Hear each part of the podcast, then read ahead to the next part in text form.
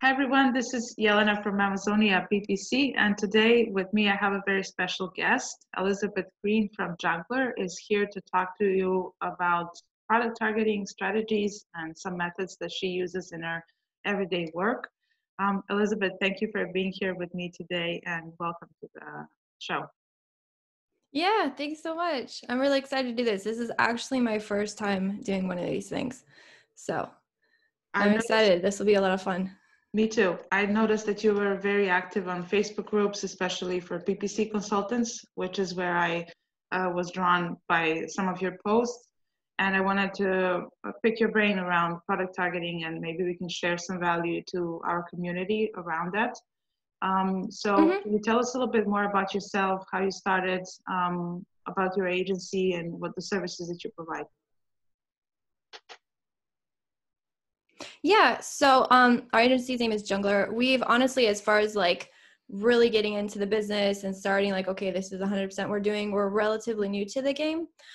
We've been around Amazon for a while. Actually, it's my husband and I are the ones who co-founded it. So a little while ago, we've seen a huge need and been working with some sellers. And there's a lot of people who just don't have time for PPC, or maybe, I mean, it's a whole animal in itself, as I'm sure you know, and it's really something that you can really get down into and learn every single nut and bolt, and the more we learn, there's always new testing and things to do, so we decided to just go full force on that and really provide value to clients, and so we offer full service Amazon PPC management. So we also handle AMS. We do all the EU markets as well, and handling like sponsored brands. And there's quite a few more that goes into it other than just sponsored products. But so we offer all of those services to the clients. Interesting. So out of all the campaigns that you manage, specifically our focus today is going to be product targeting. So can you tell us, like, generally speaking, what's your experience with product targeting ever since you started it, and versus all the other targeting types, what the results are when they're compared to the other? Yeah, it's a lot like keyword targeting in my experience, as far as you'll see better conversions the more targeted you are with, you know, with the other listings that you're targeting. So you want to look on Amazon and see how the product appears, look at the reviews relative to yourself, as well as the price point relative to yourself, because when the customers are seeing your listing, like it's displayed at the bottom of the screen, a lot of times you may have a more premium product, but unless your first image really displays that, or your reviews really display that, the customer is not going to be able to see you know, your additional images or your branding content when, you know, when they're just seeing the first image. So you want to make sure that you have a listing that really can stand out, or will stand out against whoever that it is that you're targeting. So we found a much better result if we get more specific with which listings it is we're targeting, and really analyzing how our product stacks up against that one. So that being said, you consider, like, for example, ASIN level targeting to be more efficient compared to category level targeting? Yeah, it's definitely more efficient. You tend to have much better results. There's a lot of people who, the autos definitely target other listings as well, and those you may find ones that can convert. So that's another thing. A lot of people will put up an auto and then scrape any converting keywords and then retarget those in a manual. You can also do that with ASINs, and that's a great way if you're not really sure which products to target, and you know, you never dealt with product targeting before. You can just go with what's working and retarget, you know, just kind of ease into it that way, and that's a good way to do it. But a lot of sellers, and that's a big thing on the groups, is how do I negative target ASINs in an auto, because I have all these ASINs popping up and they're not converting. That happens a bit with the category targeting if you are not refining it. So in a lot of ways, Amazon will just blast you out there, but oftentimes they'll blast you to things that are not relevant. They don't really convert. There's sometimes you're like, why am I on this listing? It doesn't even make any sense. So that's, it's definitely, it's again, a lot like keywords. The more targeted, the more relevant you are, oftentimes the better those metrics will be, the, you know, the cost per clicks or the conversion rate, which translates into better ACoS. So I agree. That's exactly our approach as well. So when we have like an entirely new account, we start by running automated campaigns just to figure out which kind of approach, whether keyword targeting or product targeting, is going to work for this account. Mm-hmm. Unless we don't have like a general idea coming from a client telling us what should we focus on. But like, for example, if you let an automated campaign run and you see a lot of ASINs in the list in your search terms report, then that might be a good indication that product targeting would be the logical next step, especially with those ASINs that you already have the data for. So it's definitely a great tip for someone to test. Mm-hmm. So when do you use category targeting? And going back to category targeting, are there any cases in which you would like to test it out and see what kind of conclusions can you draw from a campaign that's using category targeting? Yeah, so we have used category targeting most times when we have a seller who's looking to get a very aggressive launch. A lot of times people will use, say, sponsored brands, and they say, oh, we're creating brand awareness. Category targeting will just blast you out there, but it will blast you to, say, a subsection. So you have a tiny bit more control possibly than an auto. And you can also, you might have a couple subcategories that your product can fit into, and you can target, say, both of those. So you can get yourself cast a really wide net. However, without any control over where your product is showing up, a lot of times you may show up under a top competitor who has a much better price, and they might have a little bit higher review count, and you're just not going to convert as well on those products, unfortunately. But it is something we use when we're looking to just, we want to go hard and fast, and we just want to, they are good to, say, gather the data. So if you put like a decently high bid and you just blast it out there, you can come back with what works, and then keep refining that, or perhaps take those and then stick them in a more targeted ASIN category or ASIN campaign. So that is a technique. If we just need to pay for the data, we want to get out there, we're just we want to go full force, that is something that can be done, and you can at least scrape a lot of those ASINs quicker, but you're gonna have to pay for that. So if you're okay with doing that, and that's, that's something that you want to do, that's fine. But just, realize what comes along with that. Another thing we will do is, if we would just want to garner some more ASINs, we're not worried so much about, doing it hard and fast. What we can do is, you can set parameters on the category targeting. You can refine the, by review count, and you can also refine by price point. If, depending on where your price point is sitting and where your star rating is sitting, oftentimes it will severely restrict how many ASINs you show up under. So even when you're creating the campaign and you put those refinements on there, it'll say, if you put these refinements, your impressions are not going to be that high, especially if you're at the higher end of the pricing scale in your category. The number of products that are perhaps above your price point is going to be much less. However, if you're not worried so much about just, getting a lot of eyes on your product, you want eyes that are going to convert. Those tend to do pretty well. And it also depends on how many products are in your category.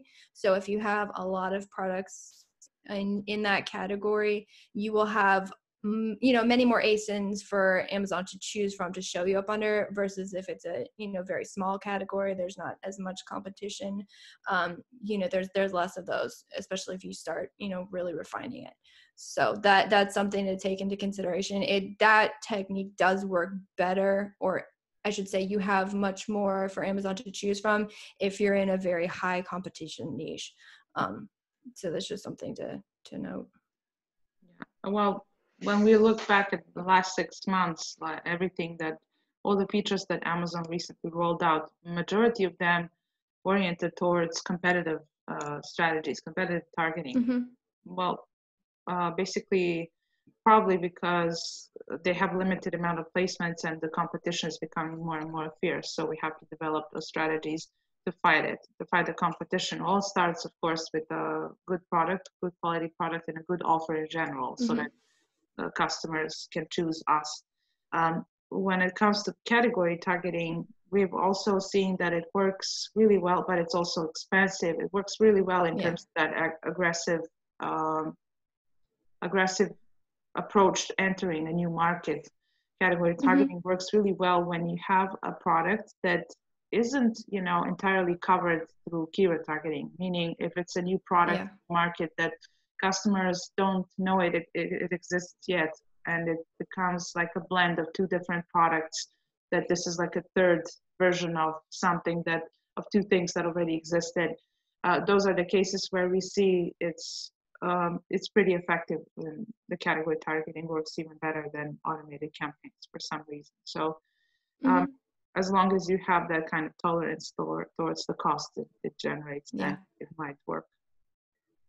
When it comes to product exclusions, that's something you mentioned. You know, how do we negate something that when you have an ASIN that's unprofitable in your search terms reports? Do you have any specific approach and advice for people who want to exclude those ASINs, make sure that they don't show up anymore? You mean from the autos? Yes. Unfortunately, there's really no direct way to do that. Amazon gave it to us for a second and then they took it away. I wish there was something we could do because that would solve a lot of problems. The best way, so ASINs typically are pulled through complements and, let's see, it's close match, loose match, complements, and substitutes. So they're pulled through those, the complements and the substitutes. So you can lower those, you know, those bids. If you click into your autos and then if you click on targeting, you'll see those four. You know, Amazon has given us a little more control over autos now. Yeah. That we can set individual bids for the specific targeting types. So if you lower those bids until you're profitable on the complements and substitutes, then you can at least bring down what you're bidding on those ASINs. You know, you'll bring down everything as a whole. So there is that. There is a technique out there that people have tried, possibly going to the, you know, searching that ASIN on Amazon, and you can go to the listing and perhaps say the brand name or anything that is, any words that are very specific to that ASIN. People have negative phrase matched that inside of the autos. I don't really prefer that technique so much. First off, you're clearing quite a bit. It doesn't always work 100%. And so there's some speculation as to whether, you know, how Amazon is pulling those ASINs, if they're looking at, you know, the wording in the listing or how exactly they choose what to show you under. Some people have reported that works. Some people said it doesn't work at all. And then you are potentially clearing a lot of stuff, and you want to be super careful with which keywords you're pulling from that listing to negative phrase match, because, you know, you can clear a bunch of stuff and you just end up getting rid of a bunch of sales. So autos are great, and they definitely give you a lot of placements. You can, you know, we always keep autos running. Oftentimes we might even keep a couple autos running for a specific product, but you want to make sure you're adjusting those autos towards profitability, because you want to start getting more and more targeted with your manuals as you learn what works, and you can spend your money there. So I would just keep adjusting those bids, those targeting bids, until you can get that targeting type profitable. That's how I would approach that. Yeah, it's a little different approach, but what you just mentioned, like negating the brand name, was something that we also do, but only in cases when it really repeats a couple of times, when you see that a certain brand is giving you bad sales in terms of very expensive sales or no sales at all, just generating cost, then usually you can see like a pattern within the last 30 days that a certain brand just stands out. That's the case when we exclude it. Otherwise, if it's not really causing a lot of damage, we just approach with the bid adjustment. That's like a combination of two things. Mm-hmm, mm-hmm. Do you ever target your own products through product targeting? Yes. Yes. So there's a couple things you can do with that. You can, depending on how competitive your niche is and how you want to approach it, especially if you have, say, a product that has variations, you might just stick another one of those variations down there, just to try and, because your competitors are going to show up there. You have competition showing up there. You might as well be showing up there. And yes, you'll pay for that click, but they would have clicked off on a competitor. So at least they're being redirected to your product. So that's a technique. Another thing you can do is cross-sell products. So perhaps you have one product that's very complementary to another. A lot of times if you're rebuilding a brand, you have a whole suite of products that are very complementary to each other. You can actually target your own ASINs with that, especially products that are often bought together. That would be a good one to target. I mean, you could, if you wanted to go crazy with it and say, I don't want anyone to show up under my listing, I want to own this space. You could do very high bids, say even target the variations plus the complementary product and really just try and push out competition there. It depends if you're willing to pay for those clicks, but that's definitely something that's not a bad idea if you just want to own your listing. Mm-hmm. Yeah, that's also what we do. We try to protect the listings from the competition as much as possible, because you have a couple of layers of competitors' products below on your own product detailed page, which is sometimes very annoying and kills off conversion rates. That's one of the conversion rates hacks that we also advise advertisers to do, is to target their own products. Especially if you have like a complementary portfolio where something would be a good upsell where a product would be a good upsell for another product. So when you choose products to target on an ASIN level targeting, do you have any methods? How do you, favorite approaches to how do you choose which ASINs to target? It depends on, what I'm looking to do with that specific product. So say I have a client that says, okay, I want to get out there. We're going to be aggressive. We're willing to spend. Well, I will be much more lenient with the products that I'm looking to target versus the client that says, I'm really worried about ACoS. I'm worried about profitability. I want to get out there, but I want to be, I'm not willing to spend so much. I'll be much more judicious with the ASINs that I'm looking to target. And actually, what I do, I find super helpful is when I'm doing keyword research for my product, I always look at the front page. I use multiple keyword research tools, but there's really no substitute for seeing what the buyers see when they're looking at your product. So that's one thing I look for.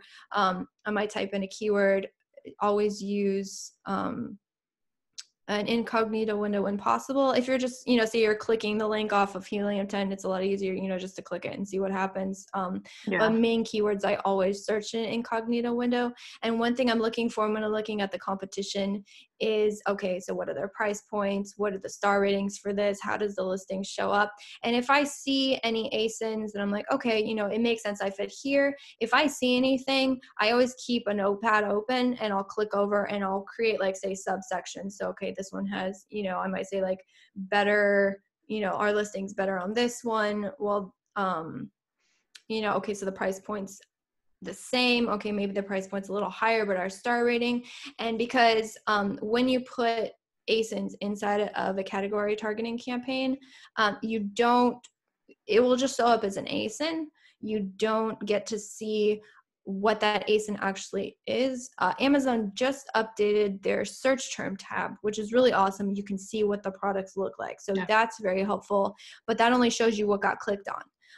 it doesn't show you anything that's maybe not getting any impressions. So I might say, okay, well, I'm not getting impressions on this ASIN, but is it worth it for me to bump up this bid to try and get impressions? How relevant am I really? Am I targeting? If you just, you know, say you just scrape a bunch of ASINs and you throw them in a campaign, well, maybe you targeted complementary products. Those are harder to get impressions for. That's a really good technique to do. So not only using your own complementary products on your own listings, but going out and seeing, I'm selling bath salts. Maybe, you know, so maybe it's bath salts that are really good for like foot scrubs or something like that. Well, I might go and target foot baths because somebody who's looking for like a foot spa probably is going to buy my product. So it makes sense to cross-reference those, but those are much harder to get Amazon to say, okay, you're relevant for this, because they're just looking at the keywords and going, eh, it's kind of relevant, but it's not. So sometimes you need to really push those bids to get any eyes on the product and get eyes on that placement. But if I'm looking through and I just see everything thrown in a single campaign, okay, so this one doesn't have any impressions. Is that because it's a complementary product that I really need to push? Or is that because, you know, there might be some other reason there, or maybe I just accidentally scraped another ASIN that doesn't make any sense and I just want to pause it. Well, I'm going to have to click on that, go search on Amazon, see what the product is. There's really no way for me to see that. Versus if I segment everything into categories, like say, so I'll have a separate campaign, or you can even do ad groups.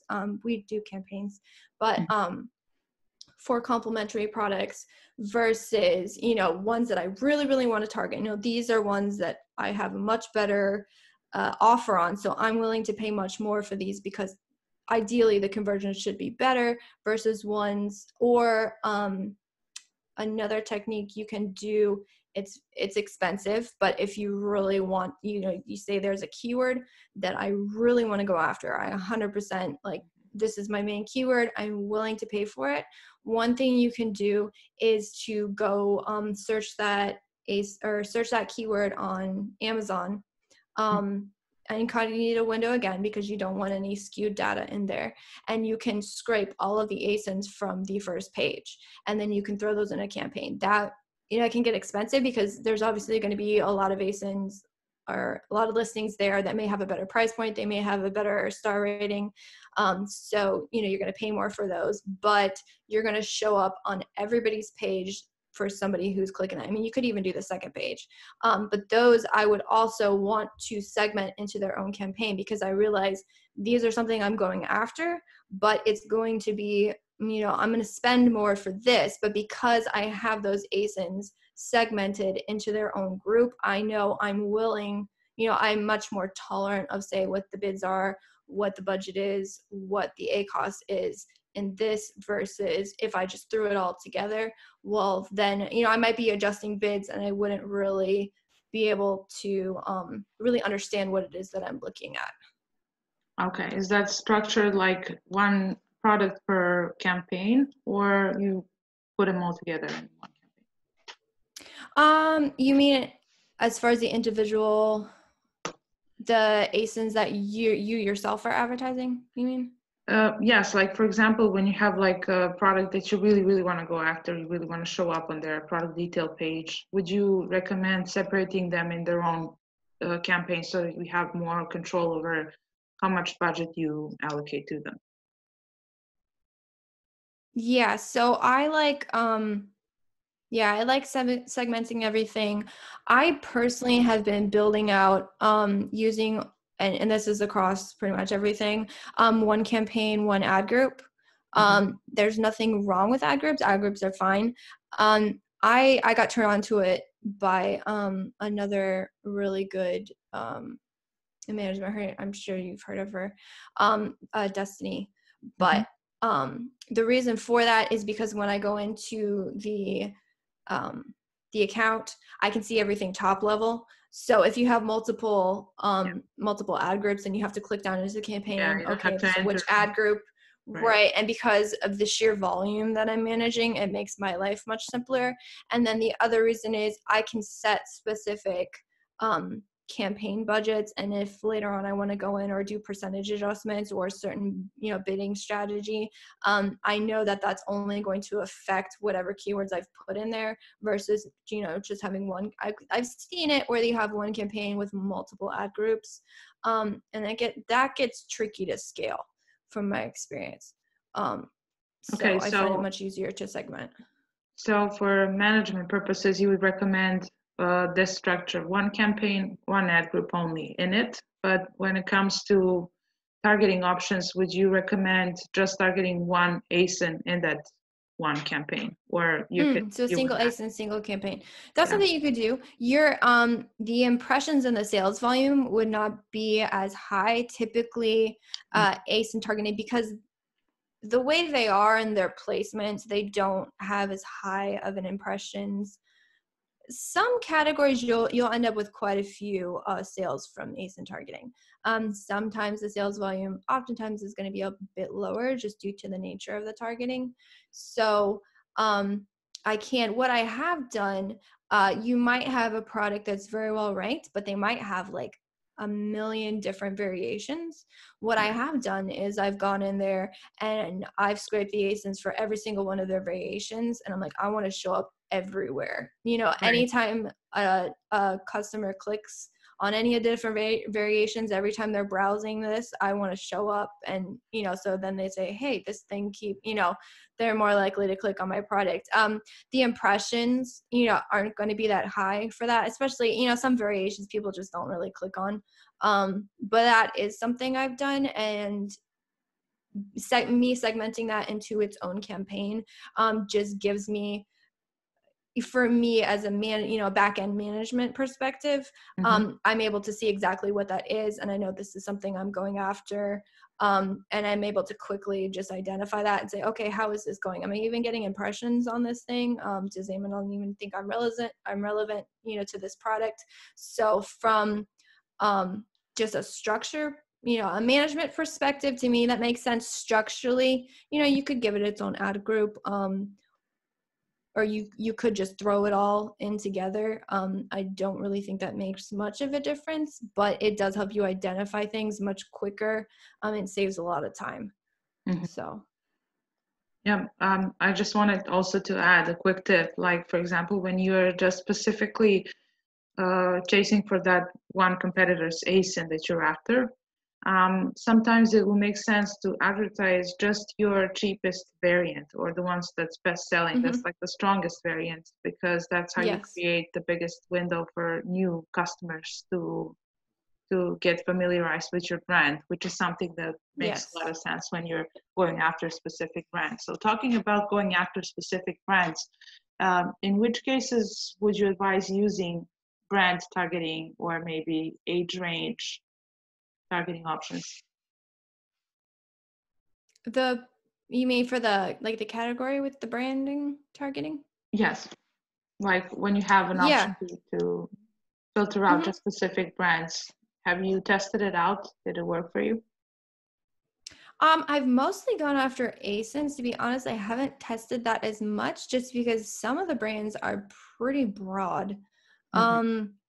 You know, brands that offer quite a few products, to be honest, I haven't done that as much. I have targeted a brand in a way, but being much more specific, like I shared before, with like going in and targeting every single variation, and then they might have quite a few products in that specific brand. I would go and pull out whatever ASINs are relevant to the product and, you know, put those in their own campaigns to kind of segment and target them there. To be honest, I haven't played with brand targeting as much. To me, it's a bit more of a shotgun blast. So with category targeting, I can have some refinements. Brand targeting, I suppose you can as well, but I guess you would get a little more.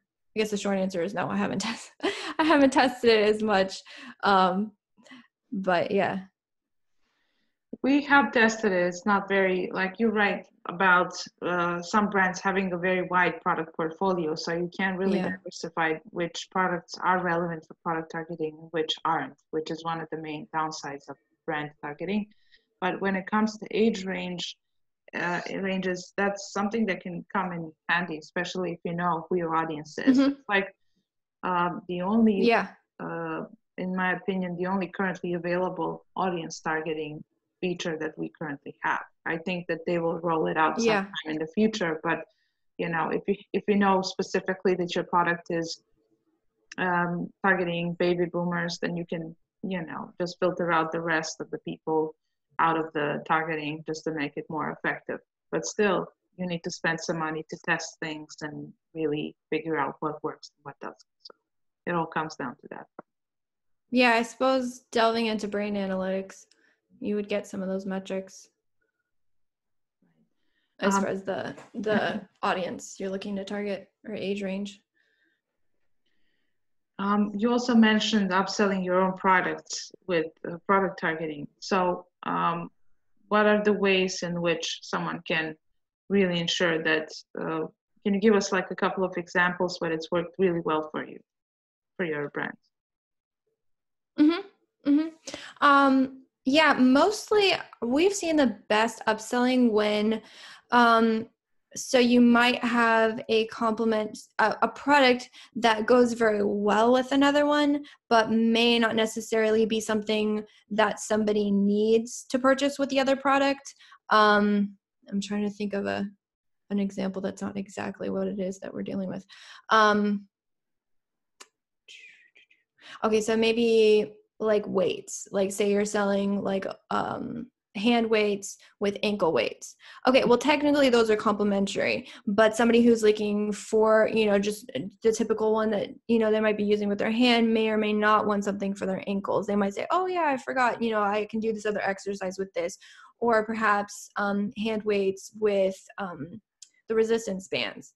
Yes, they're complementary. Yes, it's possible to get conversions, but it might not actually be something that the you know, the customer or the buyer may or may not be looking to purchase those two items together. Not a bad idea to do that. However, like I said, the numbers may or may not be there. One thing that would be very complementary, I'm trying to think. So if you are selling like backdrops, mm-hmm. but you had like those backdrop or like photo props. Those are very complimentary. Most likely somebody who's looking for a photo, especially if it's for an event, is definitely looking for something, you know, oftentimes to go along with that photo, because those are very popular. So you would tend to see much better upsells on that type of product, something that the buyer is definitely looking to purchase with, you know, that item. We tend to see better numbers on those. That's definitely a great tip. We also look at the frequently bought together section.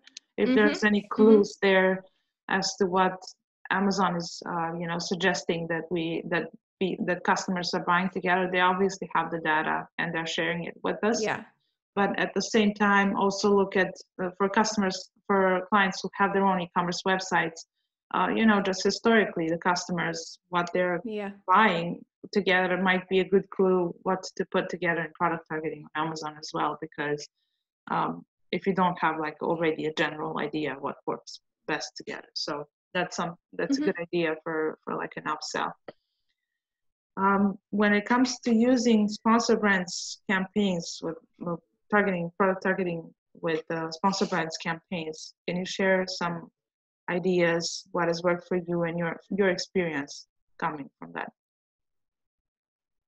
Yeah, so we've used those, and to be honest, I'm not 100% sure where they show up. I've looked into it, kind of tried to research. It's very interesting because you have the option to put a headline. However, from what I've seen, or at least the ones that I've run, and you know, try and look at those ASINs and see where it's showing up, it looks like they might be showing up under that 4 stars or above, but those are the sponsored. I've seen ours show up there, which doesn't include the headline you've specified, so that's a little strange. I know. Yeah, the impressions tend to be, you know, relatively low for those, just due to placements. And I think the placement options are just less. Like with the ASIN targeting, you have several carousels at the bottom of the listings now. But it's a good just additional, like if you're really trying to go hard after a certain ASIN or perhaps, you know, a certain group of ASINs, it's just another one to throw up there just to get, you know, just get every single placement possible. Yeah, well, typically with sponsor brands, you get those premium placements. That's something that one of the main advantages of these campaign types. Have you compared the performance of sponsor brands versus sponsor products for product targeting? I have not. I need to. I did quite a few recently, and I'm waiting for, you know, to really be able to look at the numbers, because right now I think they're a bit too new for me to really do a cross comparison. Mm-hmm. Well, I've found some interesting conclusions when we did test out the comparison between the two, and really works well for accounts where you want to take away market share from competitors, and then you have some very specific ASINs that you want to target, and you do that through sponsor brands campaigns. They generate usually a good amount of new to brand sales, which comes really relevant for brands that have loyal customers, that have repeated purchases over time, that people, when they come back and purchase again organically, even without PPC. So using sponsor brands campaigns generally is a very good campaign type for new to brand sales. So that's also like a twist to product targeting as well, like implementing that competitive strategy, but with the branding elements that also sponsor brands gives. But like you said, like you mentioned, like we don't really know for sure any time where they're showing up and how exactly are they being triggered. Like if you use ASIN targeting, does it mean that your sponsor brands ads are going to show up in the search results page, on the product detail pages? What are the specific placements? That's something that we don't know. Yeah, the only one I've seen for sure that's shown up is that that product, you know, it's above 4 stars products, and that is the first carousel. So I did see one that I was using ASIN targeting. I saw that show up there, which I don't remember if I've been able to get that placement before with ASIN targeting. I couldn't say one way or the other. I'm trying to remember. Because I've seen that placement before, and that one is premium. And it's, if you're above 4 stars, it looks good. It does say, you know, they have that little grayed out that says sponsored, but most times, you know, buyers don't know one way. We know, we see it, we see everything, and we notice all the little, okay, this is sponsored, how do I get there? But most buyers, they just, you know, they just see the page. They're not looking for that.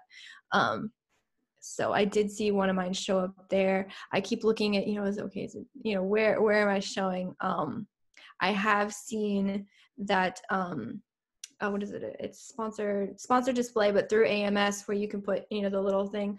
I've seen that pop up once or twice through an ASIN targeting on a listing, but that's not a guarantee. And then I was like, oh great, we have this placement, and then it went away like the very next refresh. So that's something I've seen with ASIN targeting, but it's not controlled unless you have access to AMS. There's no guaranteed way to get that placement, unfortunately. Well, that's how it works right now, but I'm hoping that they will transfer a lot of things to Seller Central so that it becomes accessible to more people. Okay, Elizabeth, do you have any tips or any specific, you know, case studies, maybe examples that you would like to share additionally with our audience? I'm trying to think. Case studies as in just in general, or? Yes, not necessarily for product targeting. Like number one tip, if someone asks you what's the one thing that they should not, what the one mistake that they should not make with their Amazon advertising, what would it be? My main thing is relevancy. When you are, I'm handing a lot of product launches right here. I'm kind of in a weird spot where I've got a lot of things churning really good, and then I'm also doing launches, so I have less of the in between, you know, still navigating. So with the launches, I've you know, been doing a lot of keyword research, looking, okay, where does this product fit?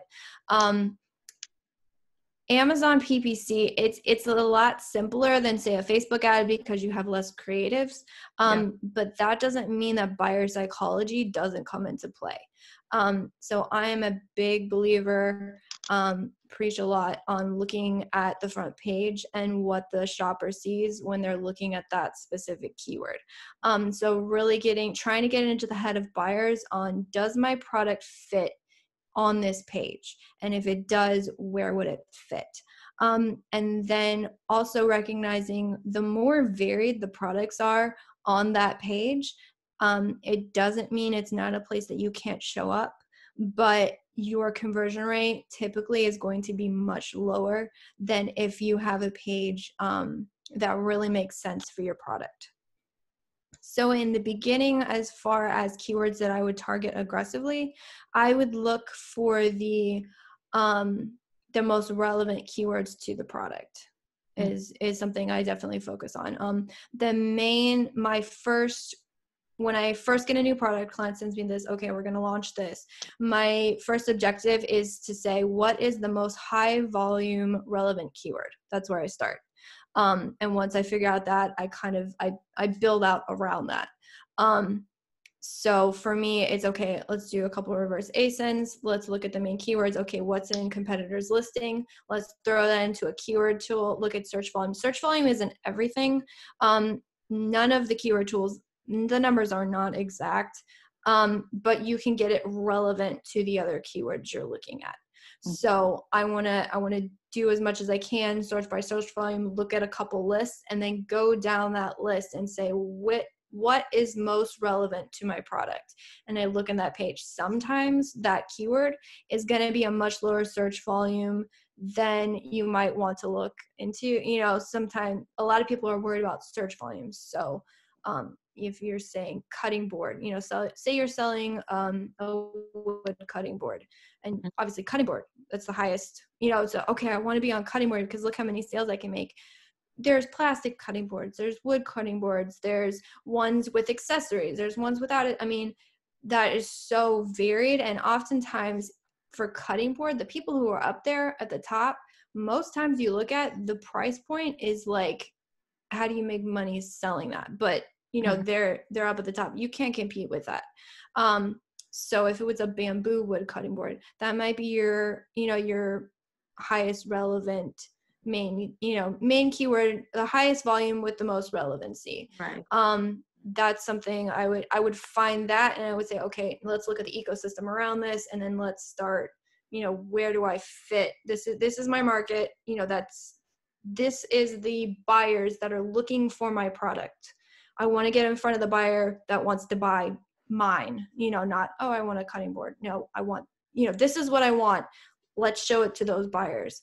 And most times your numbers will be much better for those than if you just, you know, you try to blast it out there.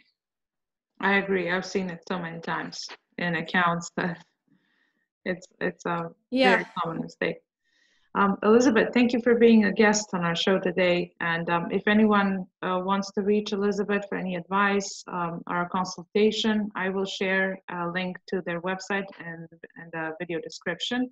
And I hope you had a lot of value from this video, and we'll make sure to post it as soon as we can.